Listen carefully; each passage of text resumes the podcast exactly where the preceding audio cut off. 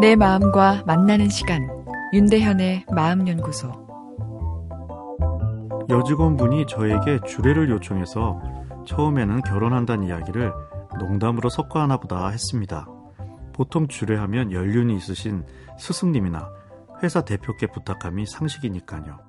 그런데 결혼 며칠 전 저에게 주례를 다시 잘 부탁한다 인사를 하는 것입니다. 아, 뭔가 좀 색다른 주례를 원하나 보다 생각해 나름 혼인 서약문에 부부 소통의 중요한 포인트를 다소 과감하게 담아보았습니다. 신랑은 앞에 계신 시부모와 신부 사이에 갈등이 있을 때 시부모 앞에서라도 항상 신부 편을 들겠는가?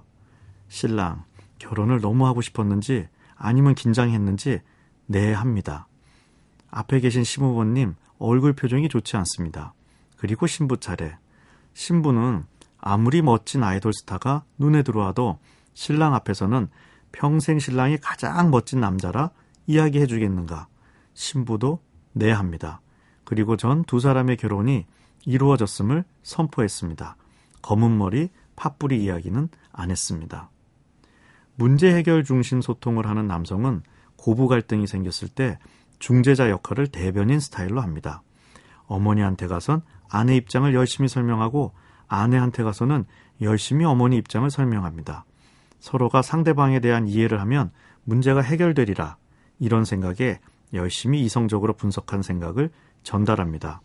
그러나 고부 갈등은 이성적인 문제가 아닙니다. 대부분 남녀 삼각관계에 따른 질투입니다. 네가 나를 더 사랑하느냐, 쟤를 더 사랑하느냐 이 문제입니다. 누구 편인지를 묻고 있는 것이지요. 어머니 앞에서는 아내 욕하며 어머니 편이 되고 아내 앞에서는 어머니 이상하다며 아내 편이 되는 것입니다.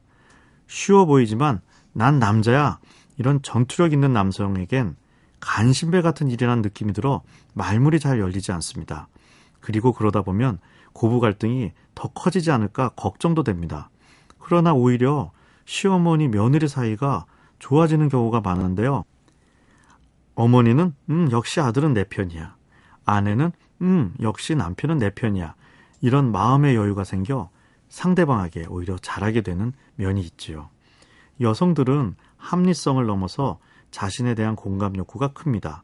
그래서 자신의 요구가 이상하다는 것을 알면서도 밀어붙이는 것입니다. 문제를 몰라서 고부 갈등을 일으키는 것이 아닙니다. 그래서 남자가 그 문제를 열심히 분석하고 해법을 궁리하는 것이 별 효과가 없습니다. 여성에겐 자기 편에 서주는 것이 중요합니다. 이에 반해 남자는 전투를 통한 순위에 민감하기에 당신이 최고야. 이 칭찬에 자기 모든 것을 바칩니다. 윤대현의 마음연구소. 지금까지 정신건강의학과 전문의 윤대현이었습니다.